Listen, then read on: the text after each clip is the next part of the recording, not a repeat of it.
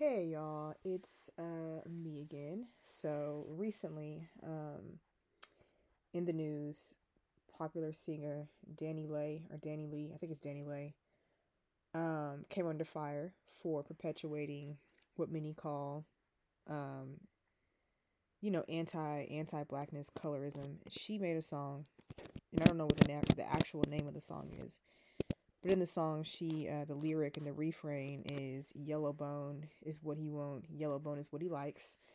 Um, she's currently dating really popular rapper, um, baby, and they've been, you know, kind of like you know they've been making their rounds in the blogs over the past probably year and a half, two years over the course of this relationship.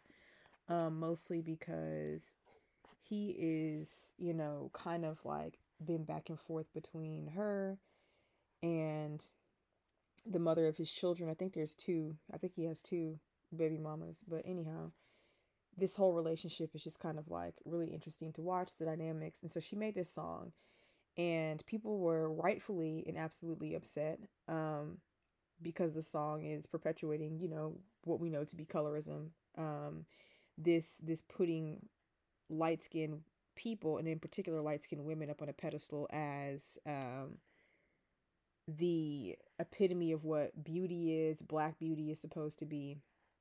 And so it just really got me thinking because one of the comments I saw in the comment section was, you know, she knew what she was doing when she did this. Um, like colorism, like this discussion about colorism is not new.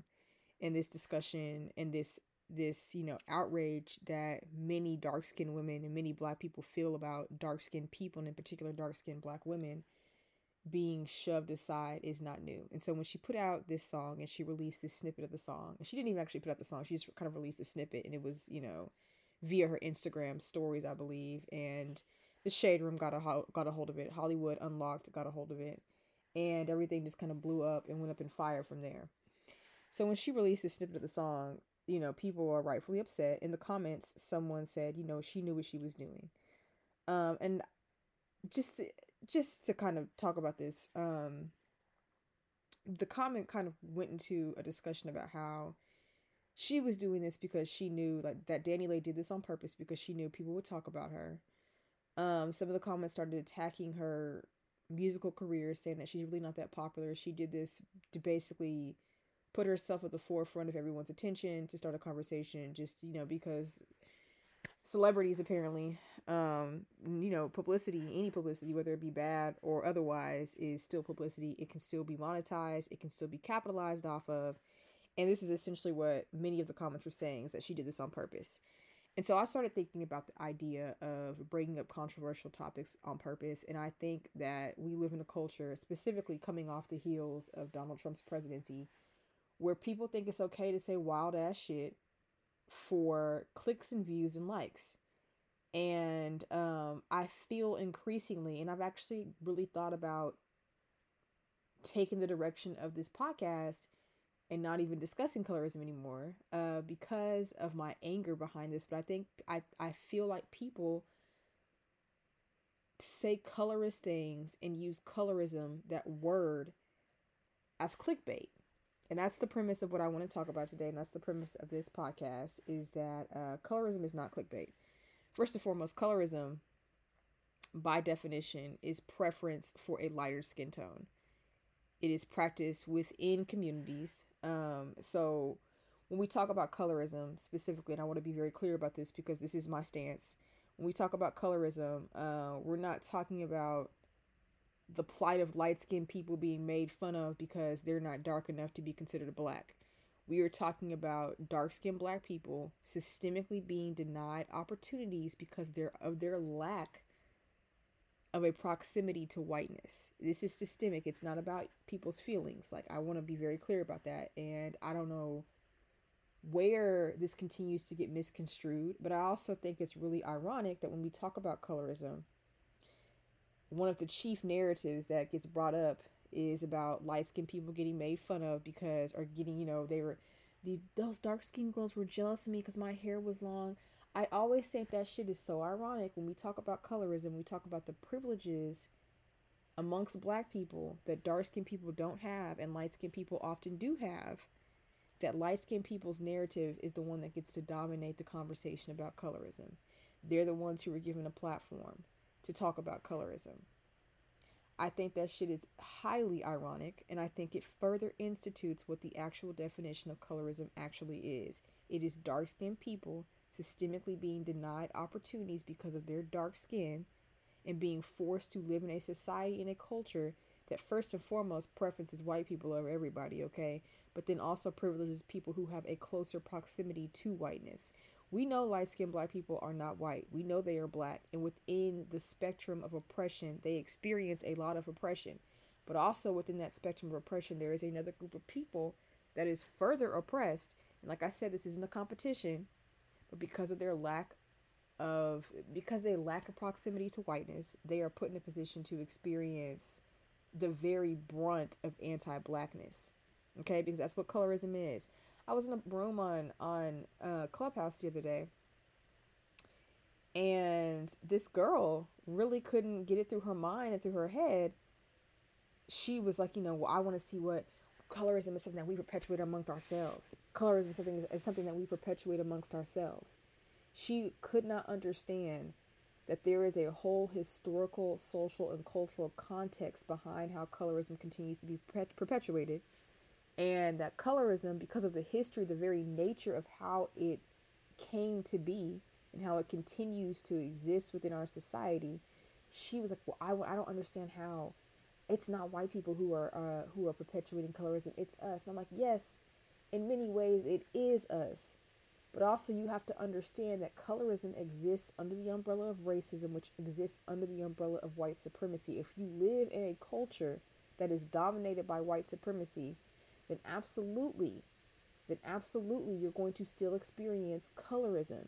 Like, and she was like really hampered up that we couldn't give her concrete examples of how colorism still affects all of us today. And that shit was like super wild to me and just kind of very disrespectful because I mean, if you look at the history of how colorism has come about and how it continues to exist, like literally, when I say colorism is systemic, I am talking about a preference for lighter skinned black people, okay? Now let's start there. Let's break this down. Let's go from here. If there is a preference from lighter skin for lighter skinned black people, and we live in a society and a culture where white people hold all of the power, all the financial, economic power, all the social capital, they have like you know they we live in a in a in a culture in a society dominated by white supremacy and there is a preference for people who are able to more easily adapt to that pref or adapt to those ideals, those white supremacist ideals, be it your education, be it your appearance, be it the way that you talk, be it where you live, be it, you know, all these different things. What we have to understand is that it is systemic. And so if there is a preference for lighter skinned black people, that means darker skinned people who look like me, are passed over for jobs. We're passed over for opportunities. We do not have the same level of social capital. We do not have the same level and access to economic resources. When I say this is systemic, it is so much more than people's feelings being hurt. It's so much more than someone making a song talking about Yellowbone is what she uh, is what he wants, and then you know, getting upset when people rightfully call you out for it and like that shit is bullshit, like you're perpetuating colorism. I don't see there's all these songs about you know, there's all these songs about um other skin tones. I don't see why I can't make a song for my light skinned baddies. That is literally the whole fucking point that she is missing. We see light skinned black women everywhere. When we see black people, period, on TV, they are lighter. Their hair is looser. It is usually curlier it's only been honestly like Cicely Tyson passed away um, this week. May she rest in power, in absolute power. And she, like, when I was growing up, even though she was like well before my time, well before my mother's time, like not even the same generation as my mom, like literally would be included in the same generation as my grandmother. She was still one of the only like dark skinned women that I've ever seen possess the level of star power that she has. And even she during her lifetime has spoken about the fact that she is a darker skinned woman and has been, you know, passed over multiple times for opportunities because of the fact of her skin tone. And so when we talk about the fact that like for DaniLeigh to sit there and say like, well, why come I can't make a song for light skinned girls? It's honestly because y'all don't really need one. Like y'all are not shitted on constantly. You're not denied opportunities. You're not pushed aside within your own community, right? Within your own community. Second of all, DaniLeigh is not um, like the, the term yellowbone, first and foremost, is a term that's used by African Americans. DaniLeigh is not an African American. She's not. Um, I think that it's really interesting that for her to even use to say like, well, why come I can't make a song for lights? Like it just shows the ignorance and shows the lack of depth that's there and the lack of respect that's there for the way colorism functions. And I really, really, absolutely think this is because people do not truly understand what colorism is. It's not your feelings, bro. It's not your, it's not the way that you feel. It is literally systemic oppression against dark skinned people when we look at the way that this preference for lighter skin works, to go back to like that word systemic, I really want to hammer in there because I really want people to understand this is just it's systemic. It is systemic. I really want to hamper in on that and really just like focus on that because when we focus on that and you start to understand it from that perspective, you understand that it isn't just people's feelings. We're talking about concrete ways in which darker skinned black people are pushed aside and basically dis you know disregarded and discarded of. It's not um this this there's this really great article on refinery 29 which is one of my favorite websites um by jazz is i think it's Jaisley molina? She's a black latina. And she wrote this article that basically says like dear DaniLeigh a light skin anthem is not needed. Uh and this article is amazing. She really breaks down why it's so problematic that she would even think that this type of shit is necessary. Um, it's it's you know, I if you guys get a chance, you should definitely check it out. But I also want to talk about the fact that um, it's you know it's documented first and foremost when we talk about colorism. And I brought this up in this in this clubhouse room that I was in a couple days ago. I was like, you know, first and foremost, when you hamper on the fact that this is that colorism is systemic, it's a systemic issue. Um, light skinned people, in particular light skinned women, they face fewer microaggressions at work. They are statistically earning higher salaries than their darker counterparts. They are deemed as more attractive and you can see this i mean it's all over the media all over the media. They're favored within the mainstream media. If we're talking about black women lighter women are almost always favored within the mainstream media and within society. They always have opportunities to be first. They always have opportunities to essentially have the platform for and speak on behalf of black people which is always interesting to me because my thing is this is like the stage shouldn't just be dominated by black by light skinned black women. The stage should include the full spectrum of black people because that's the thing about black people. We don't all look the fucking same. We don't. And we would be we would disservice ourselves to say that the experiences that our experiences as black people are all homogenous. They're not. They're not. There are definitely pockets and groups of black people that have way more privilege than other groups and pockets of black people. I say this as someone who's educated. I say this as someone who is in the third year of a PhD program, getting ready to start her dissertation. I say this as someone who is dark skinned, but I also understand that I do have other privileges over other types of black people, other black people that look differently from me, that look, you know, roughly similar to me, so on and so forth. But we, our experiences are not homogenous. And so when we address that fact and we understand that, we can really begin to like dive into why it's important to discuss colorism from a systemic lens. Um, I also, just generally speaking, I really want to spend some time talking about the danger in taking colorism and turning it into this clickbait topic. Because colorism is systemic, it deserves a real, thorough conversation. It cannot be reduced to people's feelings, it cannot be reduced to who do black men like more, who's more desirable to black men. Uh, it cannot be reduced to the to that type of trivial nature. It just can't. Because what we're talking about are we we're talking about an entire entire pockets of black people, and in particular black women, being pushed aside um, and being denied better salaries, being denied opportunities to have a platform, being denied uh, representation and visibility within the mainstream media within our society. Um, it isn't just you know how you feel. These are concrete this is concrete evidence in the ways that dark skinned black women are pushed aside and are kept out of you know kept out of like these spaces and places where they just absolutely deserve to be seen to be heard. Uh you know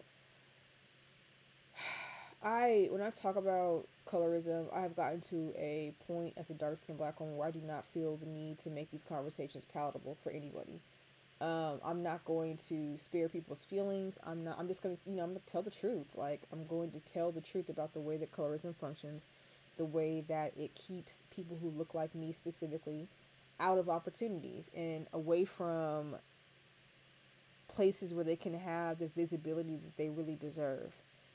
Um, if you are a lighter skinned black person and you do not subscribe to colorism and colorist thoughts, and what I also want to say is I want to say this is that people it is not your your experiences being if you are lighter skin your experiences being bullied because of your light skin are not to be tossed aside or disregarded.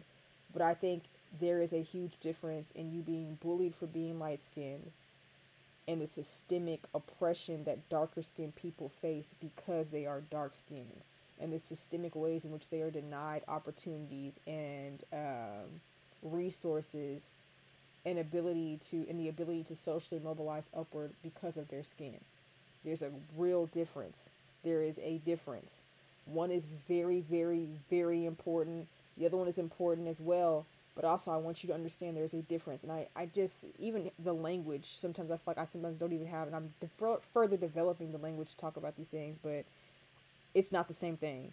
You, you know, getting called an Oreo or getting called, you know, whatever, it's not the same thing as systemic oppression. Like, it's like white people, you know, y'all said the N word, somebody called me a cracker. It's not the same thing, bro. It's just not. Like, let's be for real here. Let's be serious. Be very serious about this. About this. Um, I want people to really understand that, and I want people to understand that and I think if, if people understand that colorism is systemic, then people will stop. Well, hopefully, shit, because people people understand. I feel like more people understand that racism is systemic, and you still have people who trivialize racist um, events and, and events of racism that have taken place and try to trivialize it and make it into like oh well, just you know just that you pulled the race card. I it's really frustrating to me because my thing I don't really feel like in talking about colorism or racism we can fully make the strides that we need to make unless people are willing to understand that these issues are systemic. They are not your feelings and how you fucking feel. It's way, way, way, way, way bigger than that. All right. What else do I want to talk about today? So, um, this was also brought up. Um, people, and I didn't. I talked about this briefly earlier, but um, I also just generally am tired of people using blackness as a way to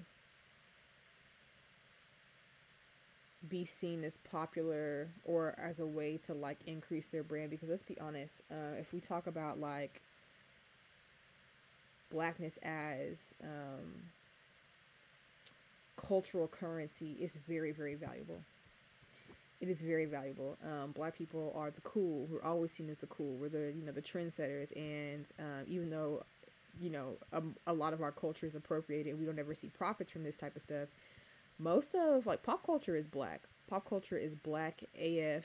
Um, it has blackness all up and through it. Are these black people who are generating these ideas being properly compensated? Probably not. Absolutely not. Let's just say absolutely not, because I know I know that's I know that's the case. Um, and I think that we need to have continue to really talk about cultural appropriation first and foremost, because that's very very important to talk about how that happens how it continues to happen, how it is, you know, evolving in different ways. Because I remember when TikTok sprouted up, one of the first things that people really started to like point out was how all the biggest TikTokers that were going viral were white. How TikTok um, hasn't really made efforts to support black voices. This was especially this past year, especially in the midst of everything that happened um, this past summer with the lynching of George Floyd, and people just really kind of like being like, you know, we need to really uplift black voices and support black creators and intellectuals. And one of the things that people said about TikTok is that they weren't doing that. And I think um, as we continue to have those conversations about the ways in which blackness is used to prop up people's brands and to prop up the shit that they're doing, we really need to talk about that. And we really need to talk about and police the people who are using blackness for their benefit but don't actually give a fuck about black people and don't actually do anything for black people. Um, one of the criticisms about DaniLeigh is that she is Dominican. She is a light skinned white Latina who is calling herself a yellow bone. First and foremost, that's problematic as fuck. Like, no, that's not your term to use. That's not even. Yeah, like that's definitely like an African American term that is you know comes out of the South, comes out of Black Southern culture. Um, and so her saying that, and then you know, it being seen as like this this like diss towards DaBaby's darker skin, uh, the mother of his children. I think she has two of his kids, Mimi, I think that's her name, and um my thing is this is like you cannot being black is there's this famous meme that's been floating around for the past couple years like being black is like cool as fuck but it's dangerous. It's kind of dangerous but it's like super lit being black. And it definitely is and it definitely is it can definitely be dangerous. But i really believe in the importance of calling out celebrities who are using blackness to be cool using blackness and monetizing it for their own personal gain but when it comes down to it, they don't care about black people. Like my thing about DaniLeigh is like, like girl, girl. I just like am so lost. Like she's younger, granted, and I feel like I also have noticed a shift in the way that people who are younger than me, the like I'm a millennial, comfortably so. In within the the the time frame I was born within the years that classify me to be a millennial. But I see a lot of the Gen Zers a lot of them there's there's there's some there's some ones that are really they really get colorism and they understand it and they get it and that's the thing is like I've always really just got it because I've experienced it. I know what it feels like. So I definitely get it. I can see it everywhere, right? And there are people in Gen Z who definitely get it, and then there are people who don't. And there are people who are trying to take this conversation and turn it into, oh, like why are y'all always breaking up colorism? Like you're just you're you're insecure, you're this, you're that. I'm like, no, no, no, no, no, no. No, no, no, no. No, no, no, no. These are real systemic varying levels of oppression that dark skinned people and in particular dark skinned women are actually facing. Like this shit is not like this isn't these aren't just our feelings. Like yes, we have feelings about the systemic oppression that we're facing, but this is systemic oppression. Let's be very clear about that. Um, but I I'm I'm proud of those younger ones who really get it and who are perpetuating these really important conversations and talking about this shit and who are calling out people like DaniLeigh who are saying weird shit like and trying to put out and like I'm like, girl, like when you was really gonna release this song, you was really gonna release this shit. I'm like, oh my god. I'm like, ah. Uh, but I also think she released as an Instagram clip to gauge public response, and it was obviously very negative. She like ended up deactivating some of her social media accounts because of this shit. And I'm like, girl, like you could have avoided all that. Like some shit just don't need to be said. Like, but I also like really enjoy these moments when people expose themselves because then I know not to support them and not to take them seriously because I am raising a dark skinned little girl and I refuse to let her grow up in a world thinking that shit like this is okay. I'm gonna always speak up about stuff like this. I'm gonna always be very vocal about stuff like this because it's not okay. Period. Like, period. Um but continue like all of us should be really dedicated to continuing calling out people who are do not really have the best interest of black people at heart. I also want to say this. Um she's in a relationship. She's like, you know, I'm in a relationship with a dark chocolate man. You know, I'm like, that's all good. That's good and great, sis. But uh, black men have not necessarily proven themselves to be dedicated allies to black women, especially to dark skinned black women, because I will I will say this with my chest. a lot of the colorism I experienced growing up was from black men. It was from black men. It was also from black girls and lighter skinned girl, girls that were lighter than me, uh, girls that were the same shade as me. A lot of that, a lot of colorism came from girls the same shade as me, which I think further perpetuates and speaks to the self hate that's embedded into colorism. But um, you being with a black man, you being with a black spouse, does not make you anti racist and it does not make you anti colorist. Okay, it doesn't. And It is important to be both. Um, not just like, oh, I don't like racism, I don't like. It's important to be anti-racist and to be anti-colorist. Um, and I I think that people get with you know their black partner and think that they can say certain shit, and like you know, I don't know what DaBaby's thoughts on this whole shit are, like what he condones in their private life and within their relationship, but um I would hope anybody that has black children, in particular black girls, would be really invested in protecting them, protecting their blackness, and protecting their right to live in a world and be black, and to be black, and to be proud, and to be black, and to be beautiful, and to be black, and to be brilliant, you know? And, uh, I'm just like, I wonder, like, I wonder what their conversations are surrounding this shit, and like, even like when people they come out, they say this shit, and they come and make these apologies. And my thing about this is like, when you say shit like this and when you vehemently defend your right to say shit like this and then you come back two or three days two or three days later with this you know apology that your pr team has helped you draft up and all this other bullshit i never feel like that shit is genuine i just don't because some things you don't say unless you really deeply feel that way like when people say virulently racist stuff and come and say and try to apologize I'm like, you know what? You may have had some really important conversations between now when you said what you said and, and defended what you said and when you came to the public and tried to apologize now. But I'm like, that type of stuff, like those feelings to me, they're deep within you. They are deep within you. And you don't say stuff like that unless you don't, unless you, you know, you really mean it. And I'm always like, even like the shit with Sabrina Claudio a couple years ago I'm like, sis, like, granted, you were, you know, this was a couple years ago. This isn't like super, super recent, but this is not okay. This is not okay. Again, and again, you have a woman who makes, who's, you know, her whole entire musical career is indebted to R&B, a black genre of music. She frequently collaborates with black artists, in particular black men. And my thing is this, you know, we as collectively as a community we have to be dedicated to calling out the bullshit when we see it and calling it out as soon as it comes to us because if not we let it fester we let people think it's okay and then people like Danny DaniLeigh come along and make songs like yellowbone is what he wants um and just as as an as an aside light skin keisha please change your fucking name and mulatto too like I honestly like Mulatto. I don't like light skin Keisha, and I'm just I really don't understand the whole premise of her fucking names. If you see if you see this girl, I'm like, honey, you brown, you are brown.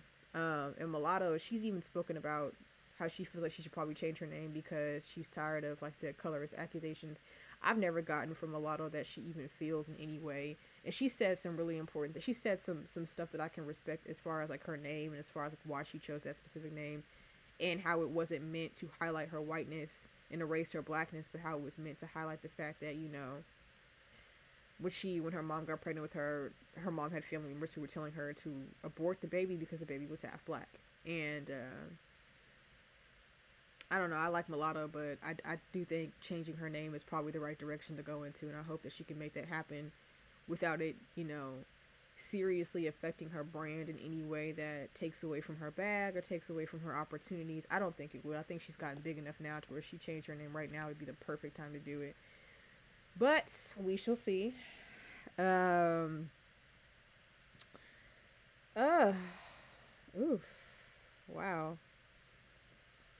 Yeah, y'all, colorism is not clickbait. Um is too serious to be treated that way. And when we're talking about the systemic oppression of dark skinned people, and in particular dark skinned black women being denied opportunities and denied, you know, social capital, economic capital, um, and the ability to exist equally in the world, it's not clickbait. and I will stand on that hill and die on that hill. It's not clickbait. It's not something for you to.